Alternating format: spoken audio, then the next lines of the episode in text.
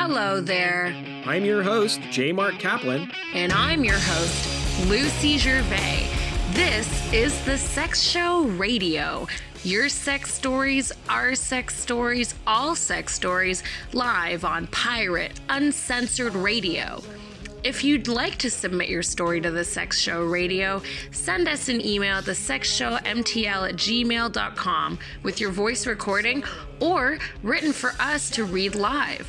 Follow us on Instagram at the Sex Show MTL for updates on the next show. This show is 18 plus. In case you brought the kids along, there's going to be kink and erotic content. If you can drink and vote in Quebec, then you can listen to this. All right, everybody, welcome to the Sex Show. I'm here with my fabulous co-host Lucy Gervais. How you doing, Lucy? Oh, Jay, I'm wonderful. How are you?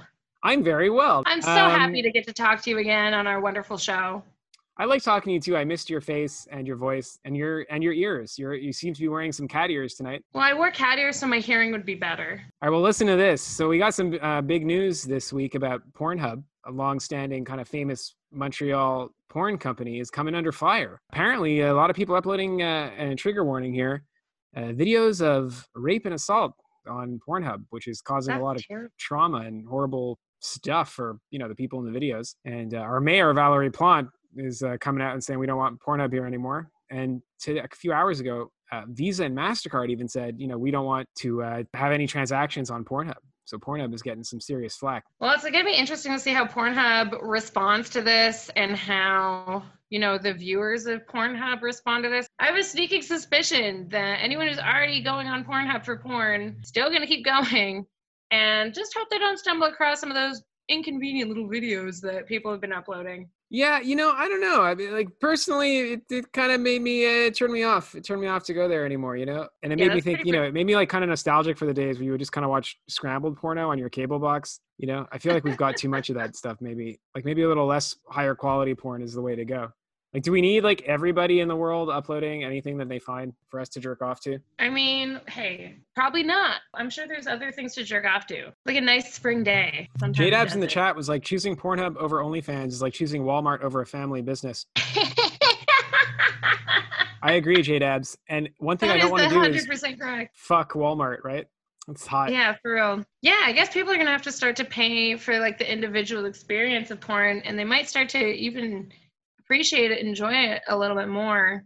I love the idea of supporting my neighborhood porn, you know, like locally produced, well sourced, organic, vegan porno. I think that's definitely kind of the way things are going. And even though people well, I find, I find people can be very um, misogynistic when it comes to OnlyFans. Like I've seen a lot of really shady shit where people like, ugh, looking for a wife and all I find is OnlyFans hoes and like shit like this. But at the same time, it's like there's a reason these people are so successful. There's effective salesmanship going into these OnlyFans accounts and all these other kind of outlets for more of a personalized sex work experience. It's yeah, not like, like that, that, Walmart worth, porn. It ends up being worth the money. It is closer to what people want than just endless barrages of fucking.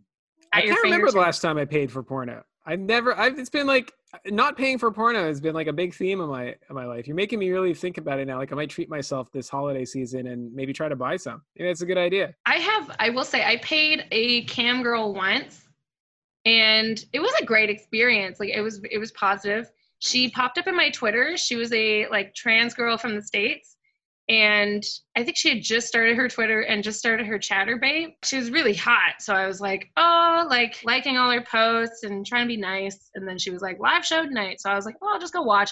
And i was like ah, i'm kind of broke so probably won't be able to pay for it. And i was like you know what? I actually do have a bit of disposable income. Like you can there's a menu you can choose from. I was like fuck it. This girl and her boyfriend are like fooling around. I'm gonna I'm gonna tip. Like, why not? I'm I'm one of the only people here. So I tipped to have him suck her toes, which is something I'm into.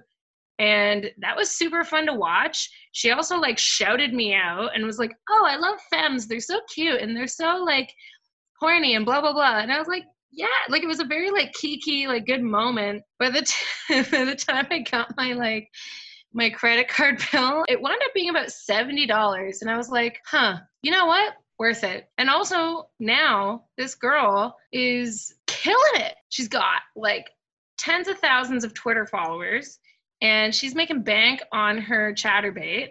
So clearly she's super established now, and I'm like proud of her. You're right. So we should pay for more pornography and support our local pornography and webcam artists. It's a good experience. I had a friend who Oh, one time got into a lot of trouble paying a sex worker by accident. He went into some place and they kept, in Japan and kept offering him stuff. He's like, "Yeah," and he just assumed it was included in the price of what he bought. It wasn't, and he had to run away. And you know what's funny too? I remember one of the things they offered him was like the masseuse or the sex worker or whatever was like, "Do you want me to like powder up my tits with talcum powder and like shake them all over you?" Who knows how much that was? That was like a hundred bucks, you know. But I remember that. It's very vivid. It's like they had a lot of options. A lot of options on that. Menu. weirdest- I think we better. Uh, what do you think we're going to introduce our special guest? Oh yeah, we should introduce introduce our special guest because I'm sure he has a lot to say on this topic. So let me introduce a gentleman. He is a yoga instructor, a wise, wise man of the sexual arts, a, a man about town, and uh, a hero of mine who's inspired me to uh, explore my butt to quite some extent. Here he is. Welcome, Will C. Hi, Will. How's it going? I'm super duper. How are y'all doing tonight? Wonderful. Mm, y'all look really good. I like what you're wearing. So, Will, you seem to be wearing kind of like if a musical was made about a 90s boy band where you got like a denim jacket with like the shearling lining and a bunch of fantastic glittery buttons and a pink hat with an amazing glittery brim. This is actually uh, an old costume I took out from my uh, my my closet from back when I used to do burlesque as a lollipop Bob. That was my uh, stage name. And this is part of my main costume was my uh, diamond encrusted jacket, and I've got lollipop Bob spray painted to the back. Why Lollipop Bob? Um, I mean, long story short, I used to uh, go to a lot of parties, and when I would go dance, I would always have these little candies on me. Uh, so my friends and I would go and dance and like give out candies and stuff. And um, eventually, we called ourselves the Candy Boys. And then from the Candy Hmm. Boys, I was born Lollipop Bob, and he was Henry Chocolate. And together, we made a duo that uplifted any little dance floor and made sure everyone was was good and happy and had what they needed. So yeah, it just came. John. Candy Boys is hilarious. I even got a tattoo to my old leg. That's amazing. How was your experience doing burlesque? How long did it take you to figure out your persona too? Like like what made you feel sexy on stage? Well, the whole Lollipop Bob thing was before. I, I had come up with that at uh, Shambhala and Burning Man, and it was something I was doing at these festivals. But then I came back to Montreal one uh, fall, and I saw that there was these burlesque classes given by Lady Josephine. So I took those classes and and Bamba Bombay. I took those classes, and over the course, I think it was eight weeks, we developed our persona, we developed our act, and we um, put together our, our little act over the course of eight weeks. And I did that for uh, another two years. Performed in like maybe 30 shows or something. What was your hottest experience doing that and why did you stop? Oh, that's a good question. Um, there was some super sexy times. I really enjoyed being what's called a stage kitten. It's uh, kind of like the maid or the kitten that comes around and collects all the clothing of the other performers as they derobe. And uh, I always loved playing playing the stage kitten. So it was nice to sort of lap up all the lingerie of these beautiful, incredible performers. That was pretty hot. I had a leopard print suit on. It was a fantastic time. That does sound like a fun job. Yeah, yeah. It was it was a the- good time. It's a very submissive role. Yeah, that one was uh was more submissive for sure. My more dominant role I played. This was actually going to be my other my other example was uh, we did a, a burlesque show that was um like special agents themed, Ooh. and so I was Special Agent Lollipop Bob, Lieutenant Lollipop Bob, and the whole running gag of the show was that the um, host uh, was going to be tested on his uh, resolve to be like not shaken or stirred by the sexy performers. And uh, my performance was I came out dancing to uh, 17 by Rick James and dressed in like this beautiful robe and kind of very feminine. I'm sort of like teasing the the host of the show. He's got this bald head, this long beard, and I'm kind of teasing him. And then the song switches to I'm a man, and then I rip off all these clothes, and I'm actually wearing a full army getup with a goatee, army glasses, a cigar, everything. And uh, I start just smacking him and sitting on him and riding him around and stuff. I light a cigar, burn it out on his chest, and then I end up picking him up over my shoulder and carrying him through the bar. It was at the Wiggle Room all the way to the back, and that was uh, that was definitely my most intense act for sure. I miss performance. I miss performers. And I miss performing. That sounds awesome. And I'd kill to see something like that in person in real life.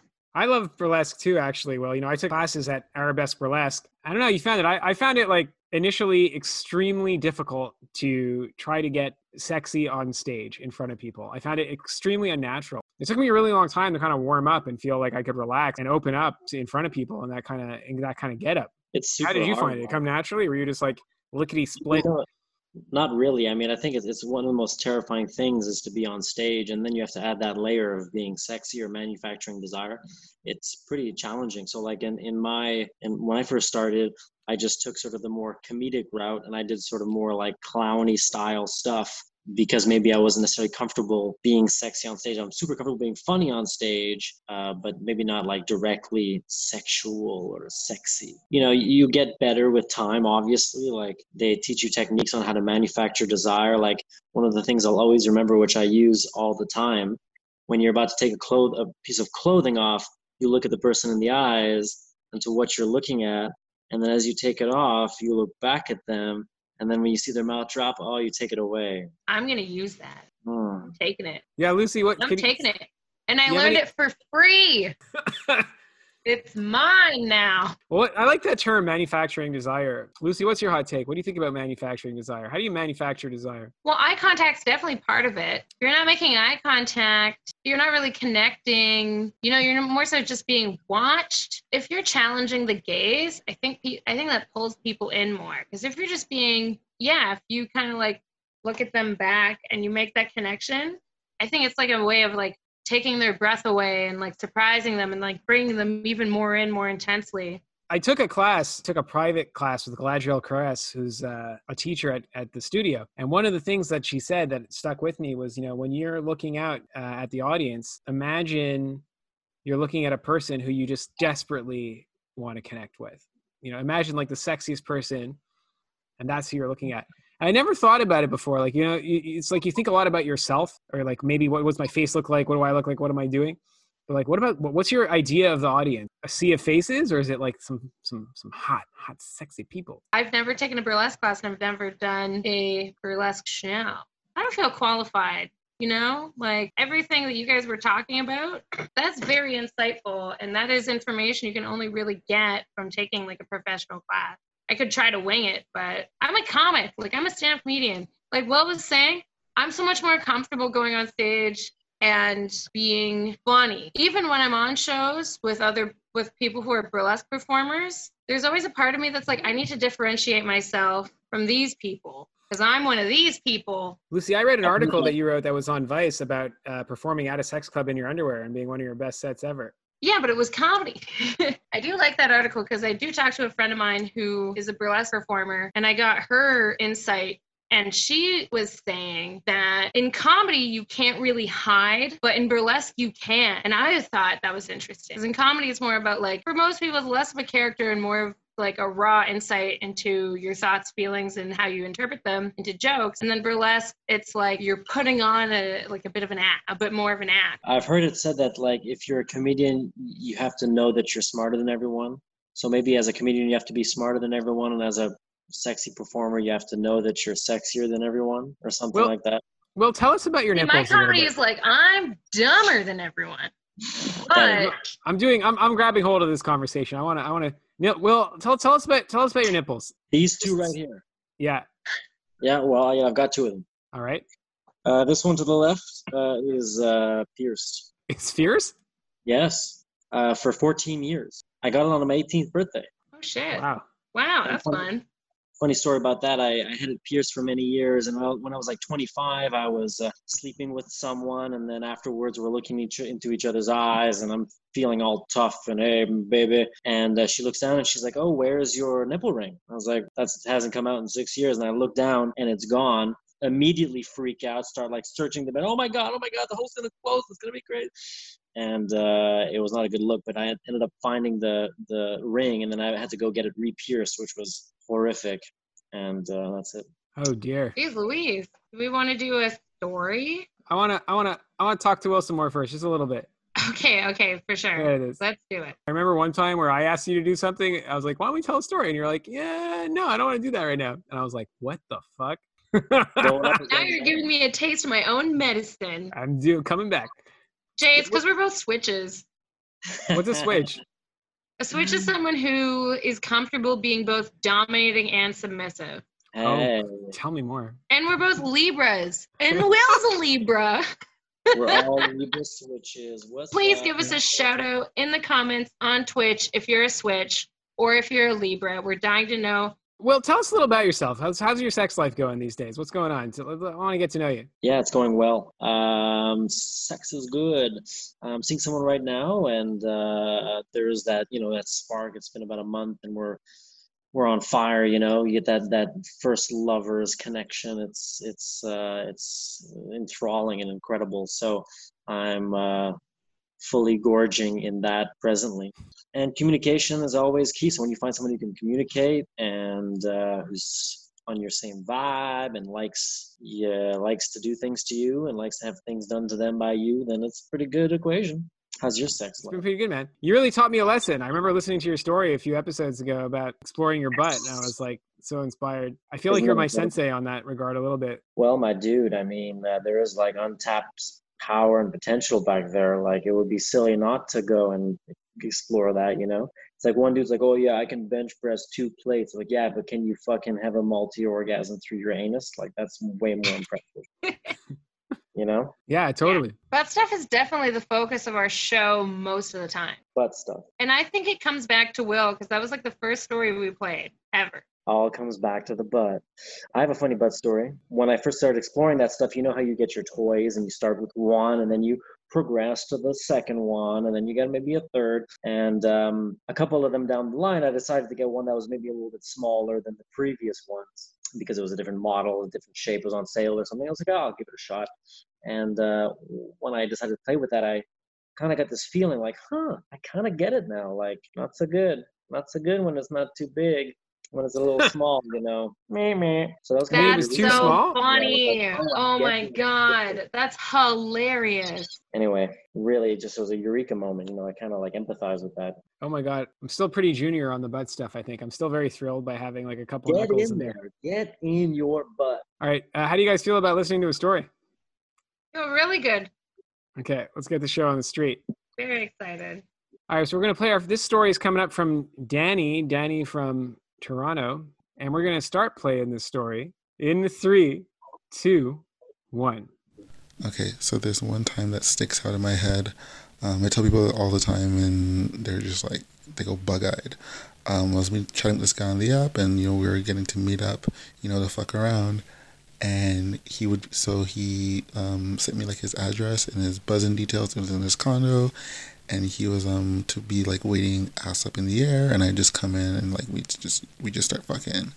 Um, so I he buzzed me in. I went upstairs, and like you know halfway through it i'm like like i started like put my finger inside of his ass and i could feel something something felt weird but I kind of just like ignored it and then after like i you know i was starting to fuck him and then i was like no this doesn't feel right at all like feel like something was poking me and i'm like no no no no no like he was kind of like out of it like i didn't realize it at first but he was out of it and then I kind of like used my finger, kind of prodded a little bit. Um, it later became apparent that like he was like either high like or something. Like he was he was he was completely out of it. But like because like as I'm prodding, he was kind of like still like you know, kind of in his own world. But I, when I put my finger, so I, so I put my finger in, and I felt something, and I put two more fingers in, and I'm feeling still feeling something and then I kind of grasp onto something that was inside his ass, and I pulled out with my two fingers, and I was shocked to find a oh, no. broken eggshell in his ass, and I kind of like stared at it, and I stared at him, and he was like. Oh, is everything okay? I'm like, yeah, I have to go. And I kind of just like, I quickly wiped myself off and rushed out of there as fast as I can. Um, yeah. Oh my god. Oh dear. Holy moly, that was amazing. Wasn't expecting it to be an eggshell. No, my God, an eggshell. Nobody was. I love that. I love the the guy's like, is everything okay? And he's like, I gotta go. Found Like his egg. nothing is okay. It's not brunch. Do you think he put the egg inside of himself earlier that day? Yeah, if But he kept fucking him, he would have found a side of bacon in there too. That was just the beginning.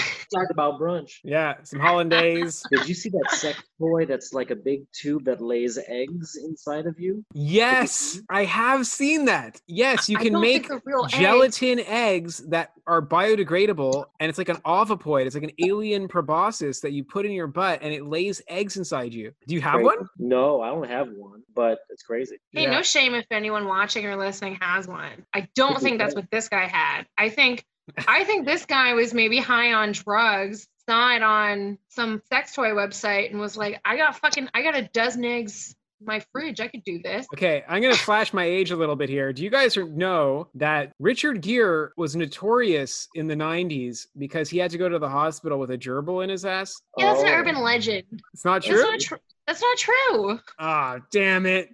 I like to You're- think it's people true. like you are the only people keeping this rumor alive. people like me who do, like don't fact check and just I just love the idea. It's, it's okay, fine. So what I find interesting though is is the crazy, terrifying surprise of unexpected things in someone's genitals. I don't know if you've ever been there. Like there's a lot of you know, you're like your things can there's a lot of surprises awaiting for you once you start unzipping somebody's pants. You know what I mean? Or or or pulling those leggings down. Like you never know exactly what you're gonna find. And I, the eggshell to me is like an extreme example, but definitely i can definitely think of some instances where you know a little bit put off by like the more you get to know somebody especially those first couple of times. By what like that one time that i blew Richard Gere and he had a fucking gerbil all the way up his ass. Oh, yeah.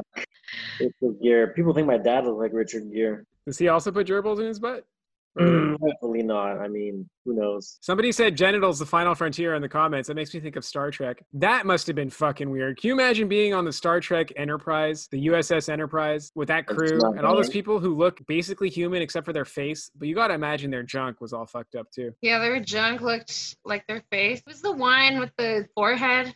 klingon Hey man, whatever. I'm down. If it's if they got a good personality and we connect, I mean, who cares what's in their pants? Well, yeah, I couldn't agree more. You know, get that Brillo pad pussy. Fuck, finding an egg inside somebody. What's the most terrifying part of that? Is it the actual directly, like there's fucking egg in there might be going bad, like an egg smell, or is it the implications of like why did this person put an egg in their butt? Seems sharp, like it would lacerate the sphincter. Yeah, like it. I think that like poking your dick into an eggshell sounds horrifying. Ugh. Yeah, that's the worst part for me. I don't care what you put in there as long as you're hygienic. Leaving stuff lying around in your butthole, Jesus Christ. At least he got it out. Maybe this guy was too lazy to take it out himself, so he went on Grindr. He's like, "Let me."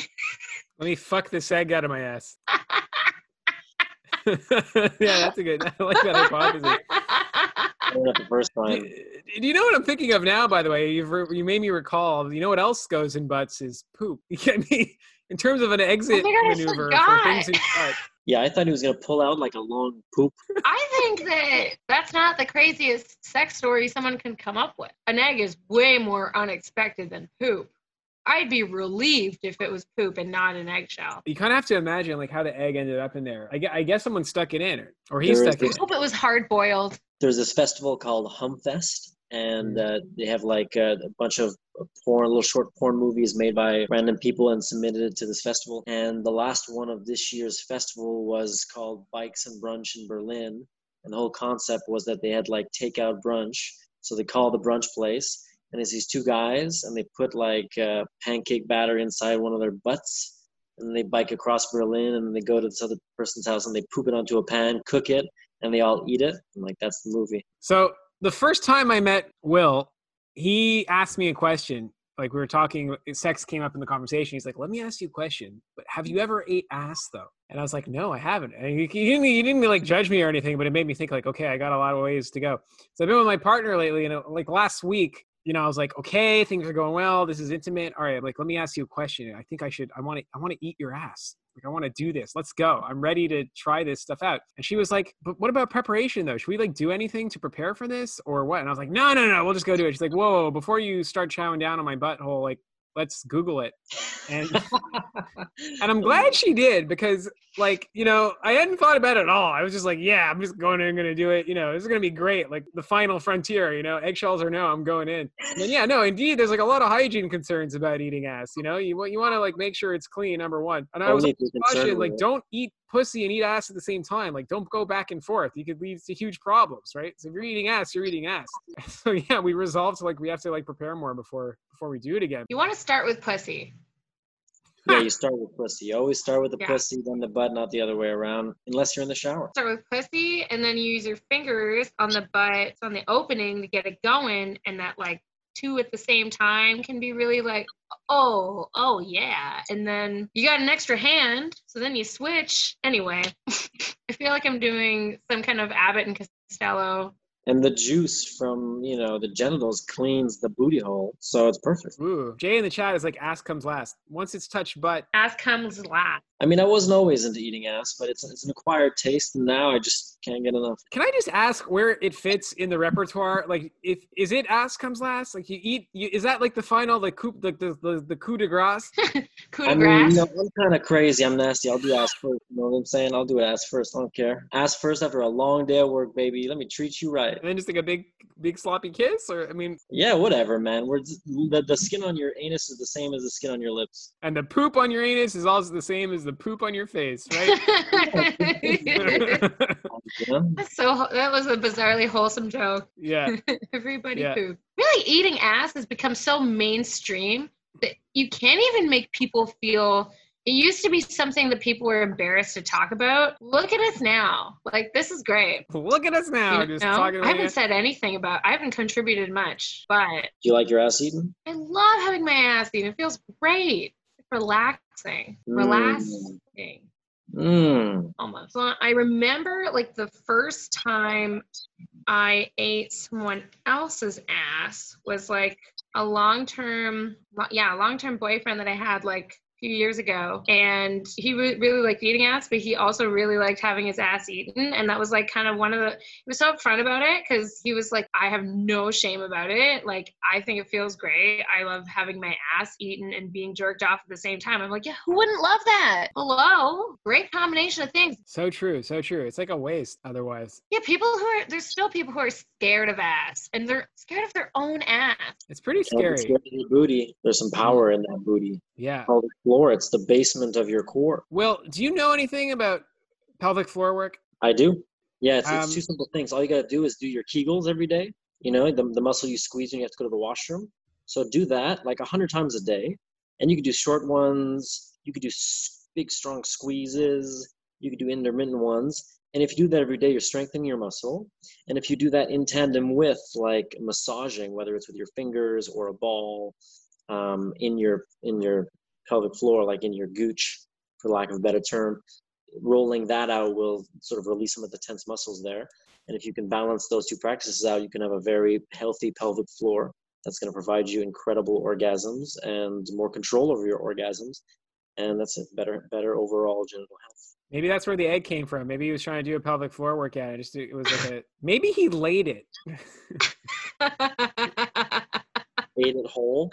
Maybe he Yeah. laid it, but he definitely ate it. Like, Yeah, oh! you know what? oh, He probably ate Oh, some of that shell. horrible. While he was going through them. So he probably didn't put it in his butt. He probably just ate some eggs with the shell and it like made its way through. All right, do you guys that want is not what happened. I think it was a hard boiled egg that he like put in his ass and then he thought it got all the way out, but just the top half was missing. But like he looked at it for a second and then looked at the whole thing went, Yeah, it's fucking gone. Right? This is that's plausible. It's amazing that I never thought of it being a hard boiled egg. Yeah, I never even thought about it. I'm like, somehow he got a whole raw egg into his butt. That doesn't make any sense. If it was not a hard boiled egg, it wouldn't have made it that far. Unless this guy's ass is like large, which it could be. No, you know, I don't know. I don't know how don't- big this guy's ass is. I mean, an egg is a pretty strong, you know, structure. Maybe it's like a Hmm. sex move, like you crack the egg onto his hole and then like put it his dick in to get the egg in as lube, and then just like some residual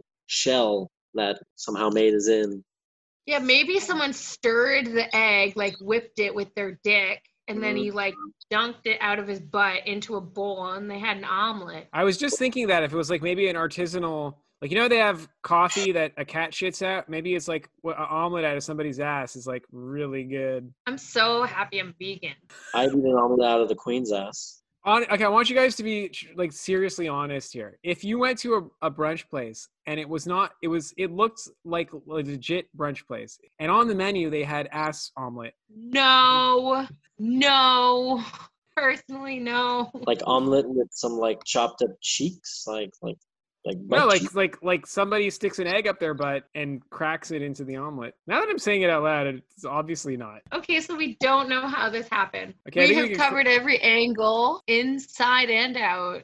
We have no idea, just like Danny, our beloved Danny from Toronto, has no idea how that eggshell got in there. Alrighty-o. So this next story is from Jay Danger. He's a musician, and his debut single is dropping on January 1st, 2021. He's a longtime active member of the Toronto kink community, as well as the cannabis community, and more recently, a queer rights, body positivity, and mental health activist. Here he is, coming out of the mouth of Lucy Gervais, Jay Danger. There's a girl I've been seeing on and off for about five years. She lives in another city, so we don't see each other often. But when we do, it's basically a non stop fuckathon. Of all the people I've connected with sexually, this girl is the most enthusiastic about sucking my cock. I don't know what it is. She doesn't know what it is. And for the longest time, I swore she was just trying to stroke my ego, but she can't get enough of it. She was planning on coming to visit me one summer. So I made arrangements to get us a hotel room for the visit. In the sexy lead up to the visit, she confessed to me that she had been wanting to explore being cucked. And when I came out to her as pansexual, mm-hmm. she was very excited about the idea of watching me interact with a cock. She came to town. We checked into the hotel and mm-hmm. enjoyed a relaxing afternoon of making each other come in as many ways as we could think of. Eventually, evening came, and after returning to the room from dinner, I told her to get naked because I had a surprise for her. A few minutes later, a knock came at the door. Earlier in the year, wanting to explore my newfound gay side, I had found myself a guy to fool around with. When the girl saw him, she knew exactly what I had planned. I cuffed her hands behind her back so she couldn't touch herself and told her she was about to watch me suck a cock, but she wasn't allowed to join. I take a lot of pride in my work, and regular visits to the local bathhouse means I've gotten quite talented at giving head. I gave my friend the blowjob of all blowjobs. I pulled every trick I had out of my slut bag and made him temporarily forget how to speak. I made a huge show of it and was spouting a lot of dirty talk that I know is probably getting her incredibly turned on. At one point, while I was flicking the tip of my tongue on the underside of his cockhead, I swear I could hear her whimpering. I took my friend's cock out of my mouth to take a quick breather. And I guess a dominant streak hit him because he started pulling me up off my knees onto the bed and put me on my back. He pinned my arms above my head with his knee and fed his cock into my, into my mouth, slowly but firmly fucking my face. At this point, he looked at the girl and said, Why don't you come help him with that? in reference to my rock hard cock. She came over to the bed, he unclipped her cuffs, and she started sucking my cock like her life depended on it. My friend feeding me his cock, he knows how ticklish I am. So when I get close to coming, he'd start tickling me to distract me and make the orgasm subside, stretching it out to a torturous degree. The girl picked up on this and not only started helping him, but eventually started tailoring her blowjob to be more teasing and gentle and keep me on edge longer. Eventually, my friend pulled out of my mouth and shot his load all over my body. And shortly after, I unloaded a huge load of cum into the girl's mouth, and we lay together in the happy afterglow. Yes. That, That's a sexy story, whew, Oh, hot. baby.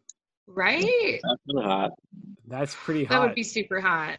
There's so Mm. many sexy things about that story. Pick one. Yeah, what a lovely gift. Uh, group sex, I gotta confess, guys, I've I've uh, I've never had it. I've never been in a, even a three way. So I'd like to I'd like to hear uh, from from you guys about this story and and and the joys of the joys of group sex. I mean, that sounded amazing. Yeah, group sex. I've never been in a situation with two guys and like I really want to, but my group sex, sex has always been very spontaneous, like very like, hey, we have a hot girl or non-binary person over here and a dude over here and I'm here. Uh-huh. Let's go party. Like it's very much that. Right. So this is like this is a story that explains a situation I'd really like to partake in. Like I would love to be cuffed in a corner and watch dudes' dicks play with each other. That'd be really fun. well, hey, Jay, uh, you know, maybe, uh, friends as good friends. Um, it's interesting your, your experience. All of my experiences have been planned, have been the total opposite of your experience, Lucy. Um, besides the first sexy orgy thing that I attended, which was a little bit traumatic and intense, um, all the other ones after that have all been like uh, planned sexy parties with like a time when the door opens and door closes with clear boundaries and talking and uh, like very positive and like healing and nice. But uh, I mean, you know, like uh, I think you've been to one, you've been to them all. Uh, Yeah. sometimes when you're like in a big group, it can be a bit of a show, and it's about like consuming with your eyes, you know, and looking around, and, uh, performing, and, and all this kind of stuff. Um, but yeah, definitely fun. I would love to continue to go to those things here and there, and I think everyone should. It's just like a great time. The main thing that I run into is that when I f- tell like my other friends who uh, who don't do these things that I you know have gone to these sexy parties, they immediately think it's some kind of crazy gangbang, which would be fine as well. But it's never that. It's always like a very tame, like tasteful lingerie party that sort of blossoms into more sensual encounters. Mm, yeah, I've never sucked a cock, and but so I'm very fascinated with two guys. Two speaking of you know classy sexual encounters. I, I'm not. I, I, I like I like Lucy's scenarios. Like you know what we should do now. I'm just thinking because I looked at all the I, I I did the calculus on the genitals in this room, and we should fucking fuck all of us. You know, like one plus one, yeah, equals three. Um, Mhm. three way baby. Oh yeah. So I actually I also like the two guys on one girl scenario. I find there's a lot of interesting things. We talked about that a little bit before. Like there's a lot of collaboration happening, and it makes a lot of sense to me. Like more people, you know. And when I watch porn, I really like you know gangbangs and stuff. And I like when a girl's just like flabbergasted with cock. That really does it for me. It's like oh, there's so much dick for me to deal with here. Like oh, you know, like the flabbergast. all over the place. There needs I to be love some that good shit. organization and chemistry between the doms, the ones in charge, the ones feeding the D. Yeah, well, I think that's important too. And my, my, I think my missing link on that situation is having chemists. Like the only kind of group sex experience I've had with men is we're fucking separately in the same room when we're like young and you're doing like a bro, like a fist pump, like hey, we're fucking, you know. But like, I've never- yeah, a, a message from Lucky Senpai. You really have to be comfortable with your body to allow two people to see you nude, let alone some people being cool with just the one. You know. Yes, Lucky Senpai, I can relate. I am so I I find it hard enough to find one sexual partner. To have a, a second person in there that I find compatible is also kind of uh, makes me anxious for sure. Two what about you guys? You find it's okay? It's like ah, you know, like adding the third. It's you know, Um, I don't think I've had many like three ways, just like these sort of like uh, big sexy parties. Um, I feel like that's more intimate, like three ways, four ways, or couple swapping, or uh, stuff like this is nothing more intimate. Like I think most of the sexy parties I've been to, it's been like uh, everyone's in their own little corner doing things and watching, and a little bit of participation, but definitely not interwoven like it would be in like a three way or, or something like this. So mm, that I've yet to experience. Seems interesting. Yeah. though, to be intertwined with a couple other people. I would be terrified to be in a room with you two in person. I'm not gonna lie. He would fuck the shit out of you, dude. Um, Your like, ass will be over, Jay. and be sitting there like Sandra Dee. I swear to God, for sure. You give me both of you give me that vibe. I'm so happy to be like in another room right now. In my pink fucking sweater up and my mohair. uh, Make you watch. There's an app Oh. for that, and actually, I think we saw each other on that app, Lucy. What's it called? Uh, Feeld. yeah, Yeah, we've Yeah. actually talked about Feeld on this show before. that's why I bring it up. Yeah, that's like I think that's my favorite app, although it has like the most bugs in terms of like technical issues. And it's always the same people. I mean, I only just got it, I think, in like October because a friend of mine who's married and polyamorous uh, has it.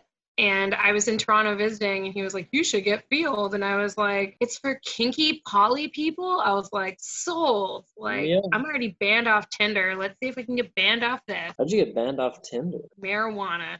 Really? Yep, I got high and bored on Tinder, so I made my profile like really funny. As in, like I I just zoomed in all my pictures that I had, like just these really zoomed in pictures of myself, and then my bio said "call the police." Oh shit. I thought it was so funny. I was scream. I was looking at my phone, screaming, laughing. I was like, if people match with me now, it's because they understand my sense of humor, and that's like a good way to connect with people.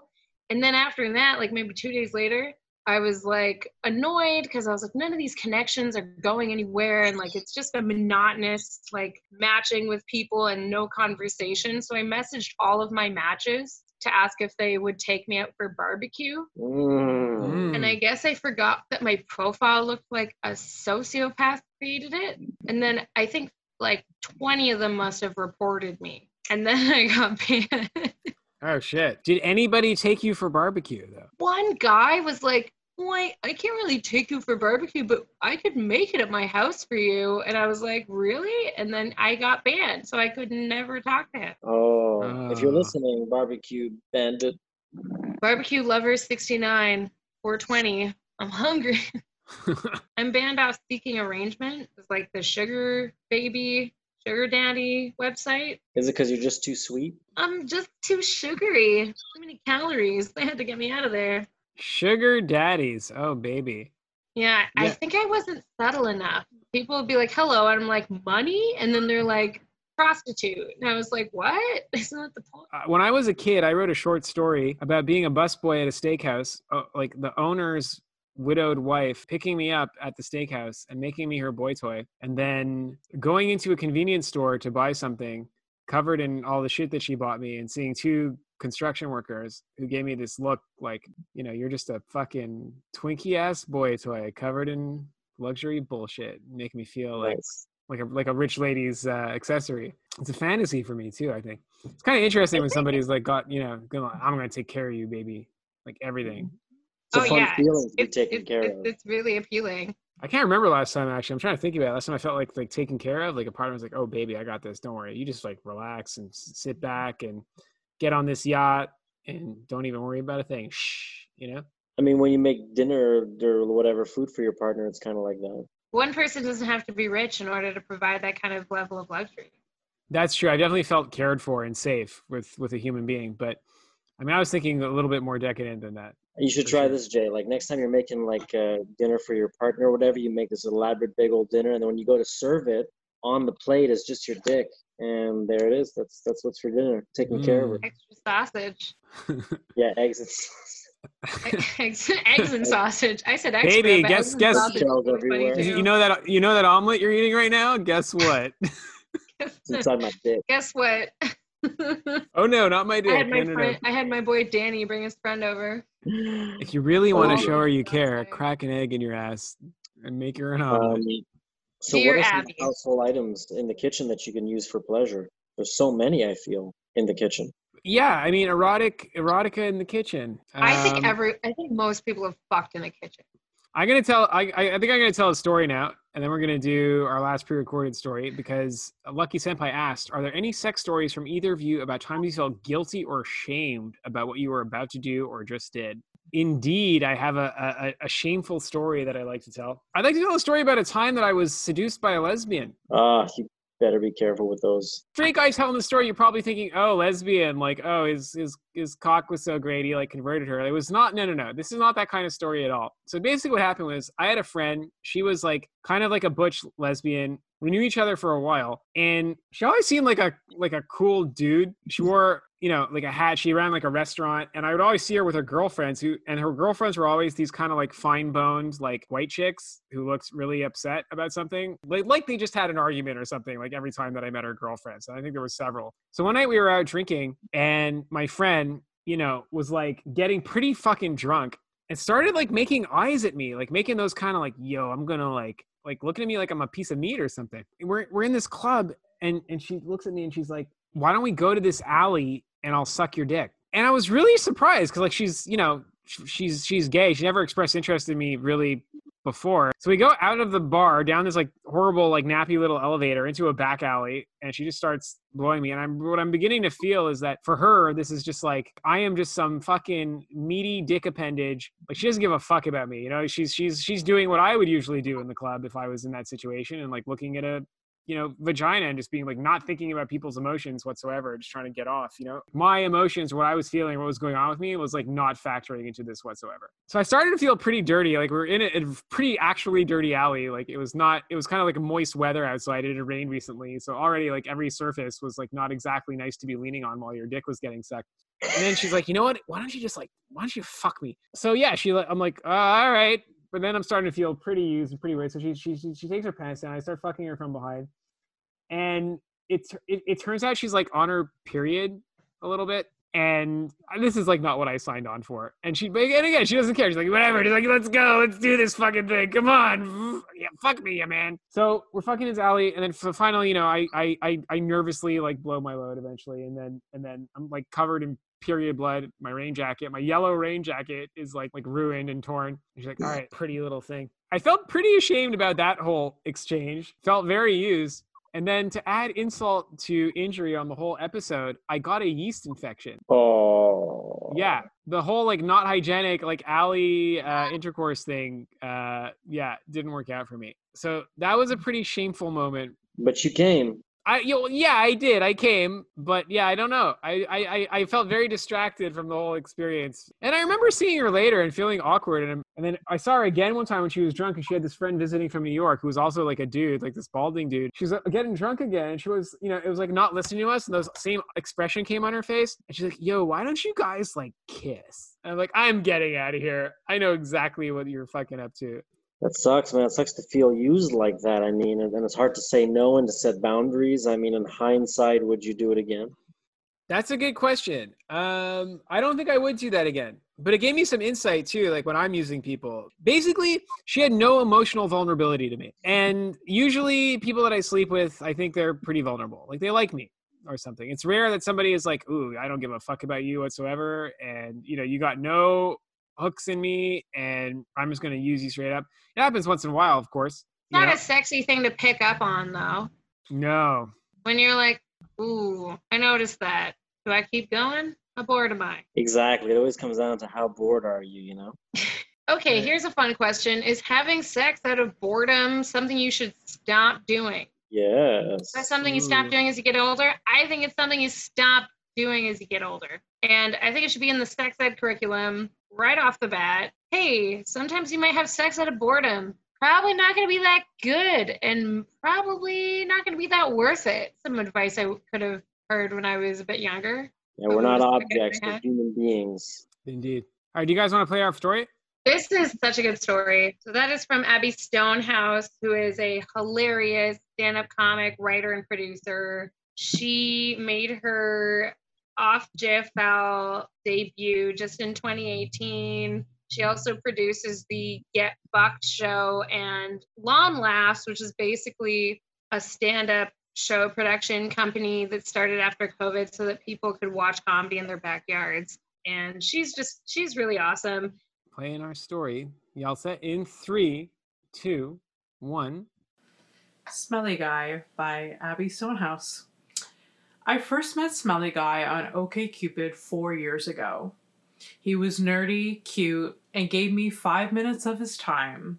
Evidently, that was all I needed to be fully ready to give him anything he wanted. He messaged me all of four times before he sent me a picture of his dick, a move I am way too familiar with and way too accepting of. You can send it, I will not block you, I will sext you, masturbate, and wonder why I have not found the love of my life after all these years. Smelly Guy's dick was spectacular. It was the first dick that I audibly gasped when I saw it for the first time. It was pink, had a beautiful prominent knob, and a thick vein that ran up it. It was and is the most photogenic penis I've ever seen in my life. After sending a few of these masterpieces via text, and after we both stopped touching ourselves, I naturally orchestrated the conversation that he would ask me out on a date. I needed to see this specimen in person. He played along, and we planned to meet the following Saturday. He lived in the plateau, so naturally we planned to have a drink a block away from his apartment.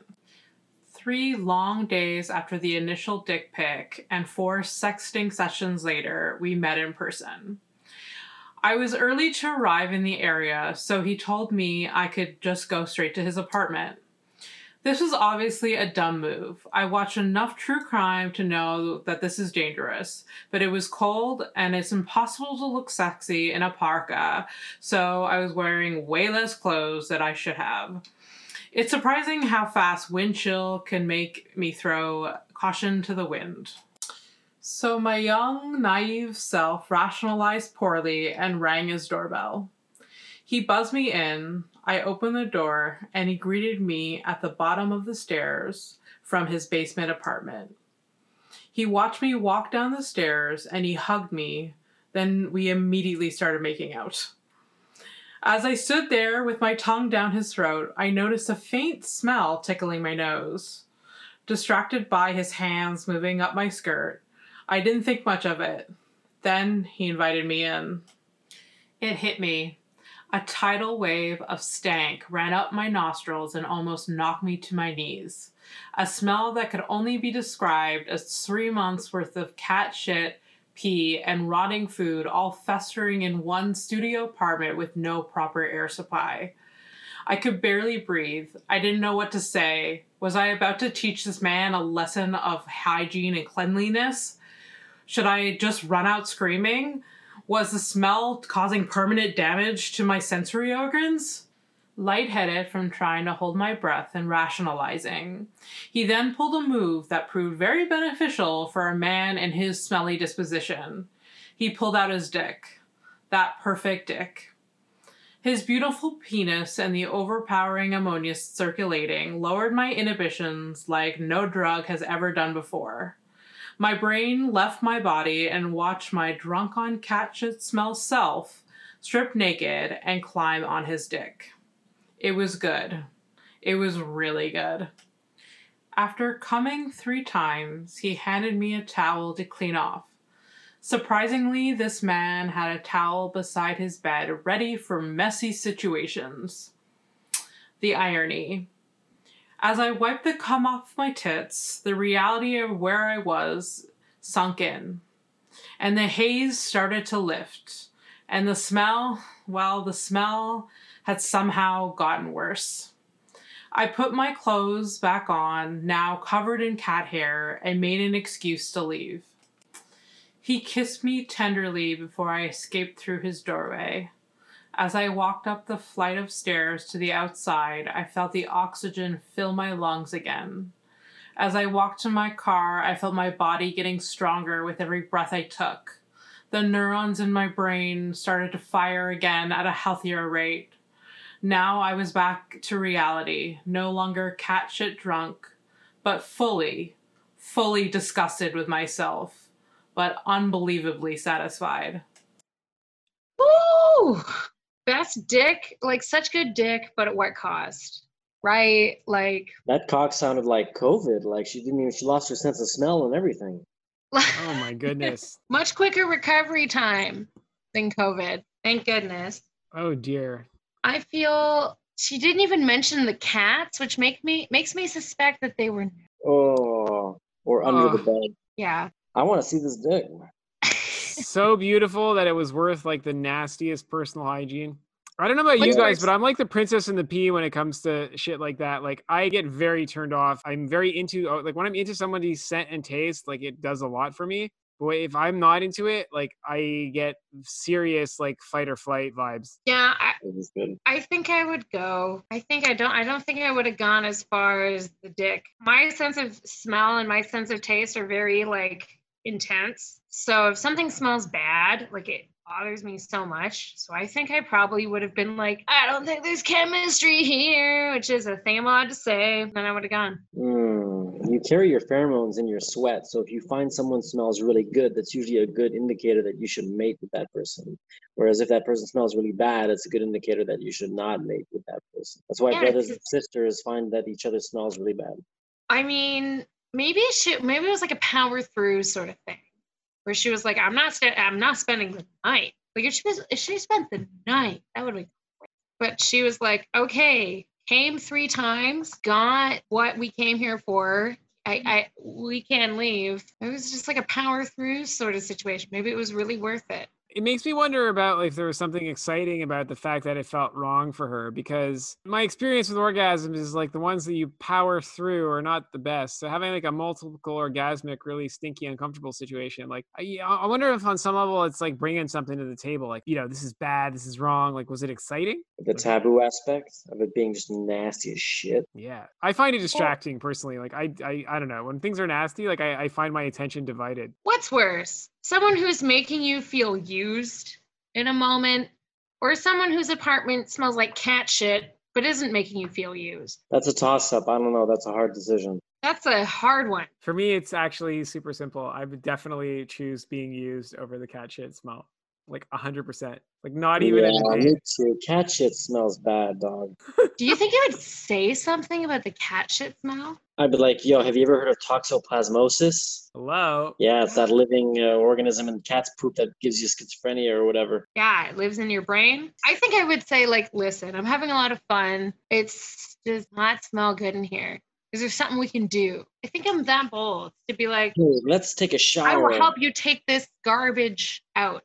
And then if he's offended, he'll kick me out. And I'm like, I tried. I remember one time starting to, d- to date somebody and she was like a good person and classy and stuff. And I realized, oh my God, I'm like, listen, I, I remember we started, I'm like, listen to me before you come to my apartment. I got to tell you something. Like I need, to, I need to basically redo my whole apartment now. There is no way you're going to put up with the state of my apartment the way it is. And it was during a vacation. And I like, I went to Walmart and bought all the cleaning products because my place was filthy. And I knew like, I cannot bring you in here. Like you're never going to put up with it. And it, not even in like a judgmental way. Like it's just going to freak you out. You know, you're, you're not going to be able to get comfortable and trust me and relax. I mean, I Yeah, I went. I lived in a closet for like half a year, and I was still like, you know, bringing people home, and it was fine. I think you I can maintain a a one closet well bedroom too. There. apartment that I shared. I had the bedroom, she had the living room, but I still got mine. We had to walk through a hallway that was created by a literal curtain. Curtain. We made it work. I once fucked somebody when I had bed bugs. oh, Yeah, that was. I would rather fuck like cat shit, rotten fruit, McGillicuddy than bed bugs. yeah, Aw. no, that was the worst. Especially if, a, if he had a good dick. Like, bed bugs and mediocre dick, out of here. Oh man, yeah. When bed my neighbors is coming home good. Yeah. yeah, it's it's funny sometimes how it could be like like some of it being like gross and weird is enough, but like, do you think there's like a scale you go like get over here and it's like, ooh, I don't know, like this is too much. There's definitely too much. I mean, I Abby seemed they- pretty satisfied with the situation, right? Like the takeaway of that story, she was like, I, "This smell was worth it." Can I say something funny? I think my cat is so needy and annoying that it legitimately drove somebody to ghost me. What's like the most non-directly related to that person thing that's ever made me be like, I can never sleep with them again, or I don't, I'm not into this anymore. Pets mean- If they live specifically, I can't north say. of uh, if they live north of Van Horne, then that's just like can't can't make that happen. Too far away. It's just come on. Don't have the time to travel all across the city. I mean, if they're willing to come to me, Okay, so on this topic, because I don't drive and I use the most vanilla dating app Hinge, but I set my kilometer Oh, Hinge is radius. good. Yeah, I do like Hinge. Hinge is good. I set it very l- small radius so that it would only be people very near me. And what I noticed was that the there's a lot of hot people like in Villeray. And once I said it to the Sud-West, ooh, like I did not like the results. It's a different vibe. Apparently, the east side of Montreal is like a lot hotter in my very limited. Villeray you know, does have some I'm Villeray Plateau, a lot of hotties. I agree. Yeah, we sexy as hell in the Southwest. We're just a little bit, you know, a bit more real. a bit more real, a little more earthy, Yeah, a little bit more earthy. a bit more of a smelly cock. If it's I think so too. I think there's like hot people in the Sud-West, but they're not on Hinge. I guess I don't know what dating app they're using. they're probably just married and have two They're on dogs. Maybe their own field. Feeld is good. I recommend if you are in a position where you're dating and you're a little more, you know, on the open side and kinky side, Feeld is like specifically designed for that. And I'm I, I think it's cool. I think it's fun. Yeah, I met this super duper hot young couple on Feeld, but they lived on Jarry, which is just so far. So we never ended up meeting up because it's just too far. Yeah. They don't want to come to the Southwest. I don't want to go to fucking Jarry Park. Never happened. Yeah. I mean, once, do you think once there would be like a vaccine and life was the normal again, do you think you'd maybe meet up in the middle or go all the way there and then come to you? Oh, wow. I don't think that would stop me at all, whether there was a vaccine or not. It's just the distance. Have you ever gotten on an airplane for sex? Like really gone far away? Oh, uh, you mean to find to go get sex with someone in another place? Uh, yes. Yeah. Went all the way to Scotland for some sex. But you Pretty won't go to Jarry? Well, you know, uh, I was younger back then, and uh, it's Scotland. Took a plane. Yeah, no, of course. Scotland's way more interesting. It's like once in a once a lifetime. I had like a I a had a week. first date on an airplane once. No. Literally dated went on a date with a pilot. No. Is it like one of the little planes? Yeah, it was a passenger plane. Oh, Oh, yeah. Yeah. I got taken out for dinner and I went on a plane. It was pretty fun. How did it, how did he fit? Is this a dirty joke question? Trying to work it in. I don't know. I didn't get it. You know what?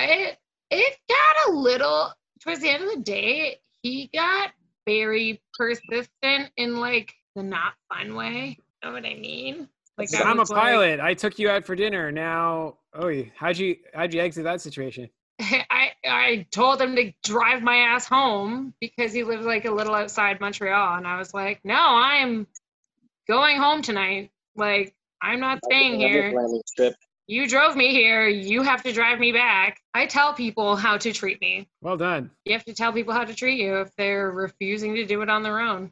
I was like, I have a cat. I gotta feed him. Flawless excuse. You know, this whole conversation is reminding me of my sluttier days seduction technique, which was actually super not romantic, which was basically all based around logistics. And my, my, my overall approach was like the, the basic thing is not making somebody want to have sex with you. The basic thing is removing all the barriers to them having sex with you. By which that means is like once you're there's like a place to be in and comfort and good vibes and all these things, like, all right, good. That's like that's like to me, that was like that's much bigger part of your battle. Like if somebody likes you a lot, but you've nowhere to go, or uh, you know you got to travel a very long distance like to fucking go there. You sound like huge- Dennis from barrier. It's Always Sunny.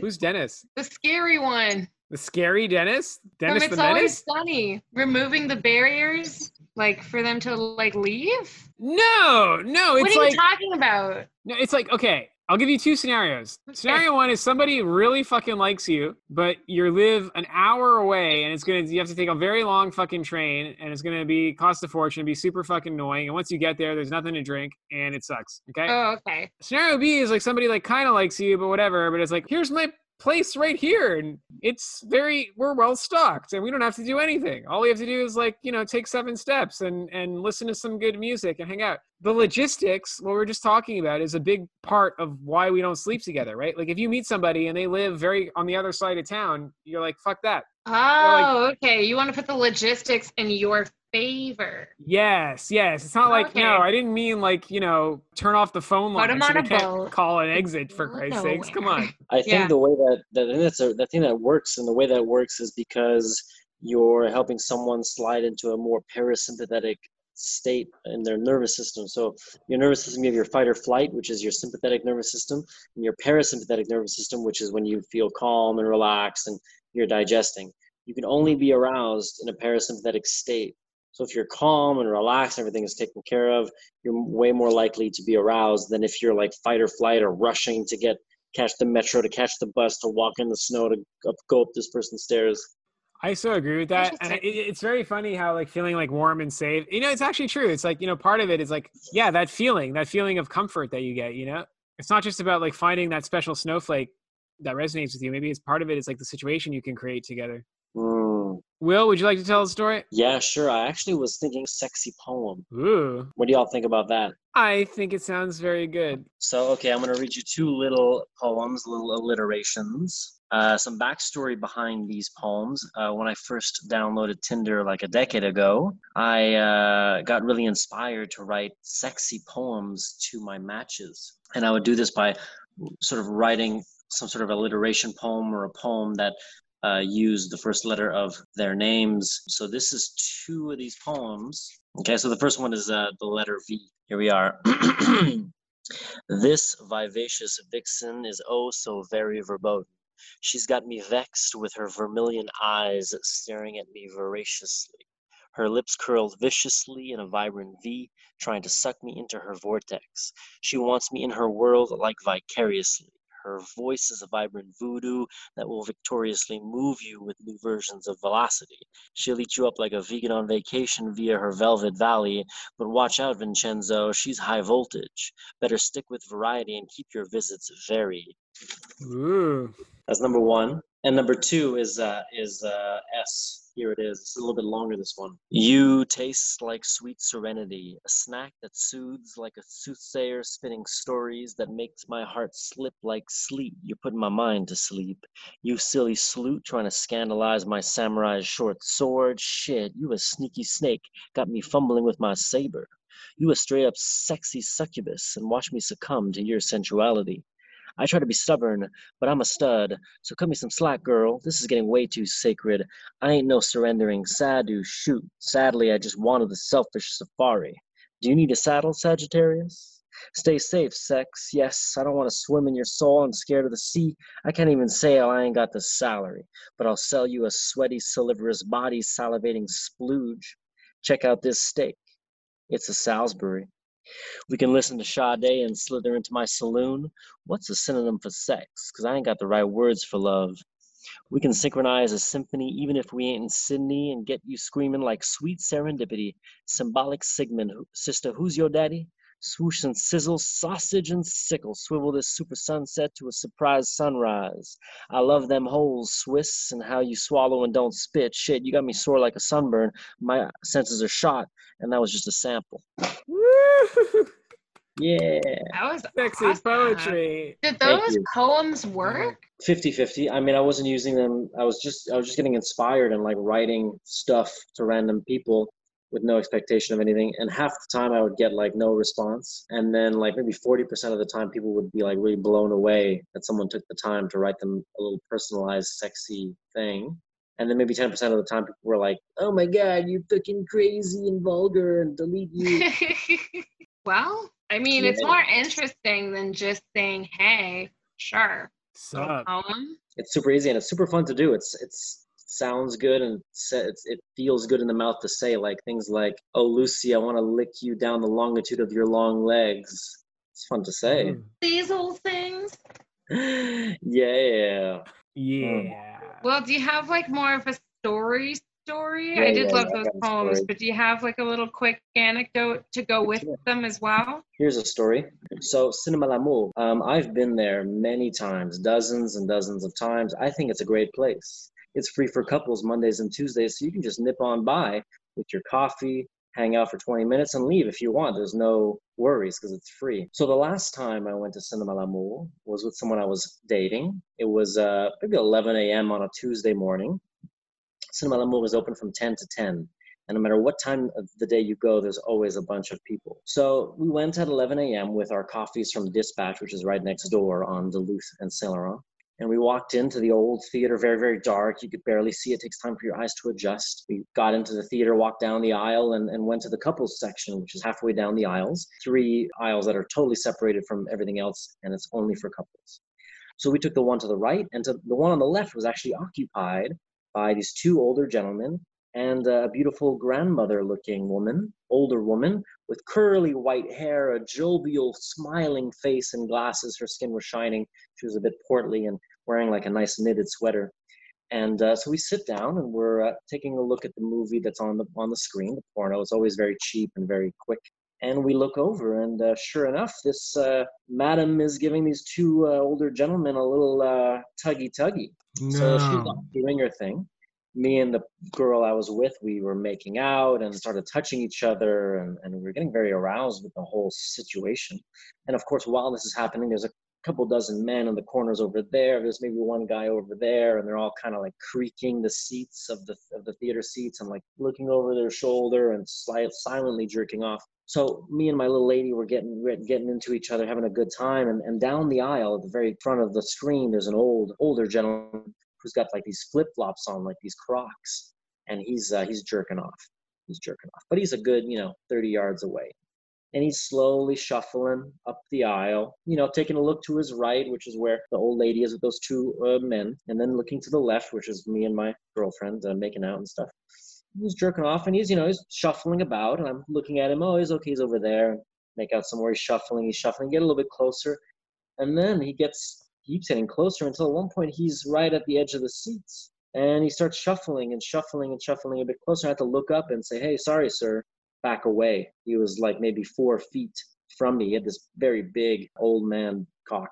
Huh. And I gave him the hand and said, "Excuse me, sir." He was he sort of looked defeated. Ah, put his dick in his pants and sort of shuffled off on his way. And as he was leaving, as he turned around, one of the guys that was with the old woman kind of just got up and put his pants on. So then he immediately comes and sits in his seat and lumps down next to this old lady, puts his arm, arm around her, and says, Hey, madame, ça va bien. And uh, at that point, me and my little lady friend decided to leave because the sort of the buzz was off. And as we're leaving, this old man's got his sweater off off his body, and this old woman is sucking his nipples and giving him these this aggressive kind of hand job. And uh, while she's giving another guy a hand job, and uh, that's a typical Tuesday at Cinema L'amour at 11 a.m. That is wild. Oh my god. Not even the wildest Wild. there. That's a good time. I'm just thinking now, you know, it's probably better to support Cinema L'amour than Pornhub. Like if you're gonna go jerk off, you know, like maybe the trip is worth it. But it does smell pretty bad. The scent of ammonia is very Oh. high. It does smell like cum and ammonia. Ooh. Ammonia. That's what I like. Daddy like. Daddy like ammonia. Like, ooh, ammonia and cum. What is that scent? Red Ammonia. By Cinema L'amour. That's what they need next is a body wash. Jesus Christ. I, I would buy the Cinema L'amour body wash. I swear to God. Like I really would. They sell like hats and t-shirts and stuff during the summer. Or I guess they sell them all the time. But yeah. It's yeah, funny to see some of those people who wear those shirts who you know have actually never been in there. but they like the scandal. You should go. It's great. You could even get the private booth upstairs for 40 bucks. 40 bucks a movie. I mean, this is why I have a studio apartment. Yeah, but also I can see I can see the appeal of going somewhere else and having a good time. All right, everybody. That's all we got. Oh, Hot as fuck, Jay. Good night, everybody. Thank Thanks for much. tuning Good in. night. Thank you for Thank you, coming to Will. the sex show. Thank this you has for been the joining sex show, us. everybody. Goodbye. Thank you, Will. Thank you, Lucy. Here we go. Our theme song is Sexy Lexi by The Sunset Drip, and you can follow them on Instagram at The Sunset Drip. Produced by J. Mark Kaplan and Lucy Gervais. You can follow us on Instagram at J. Mark Comics and at The Lucy Gervais Show. Keep the change, you filthy animals.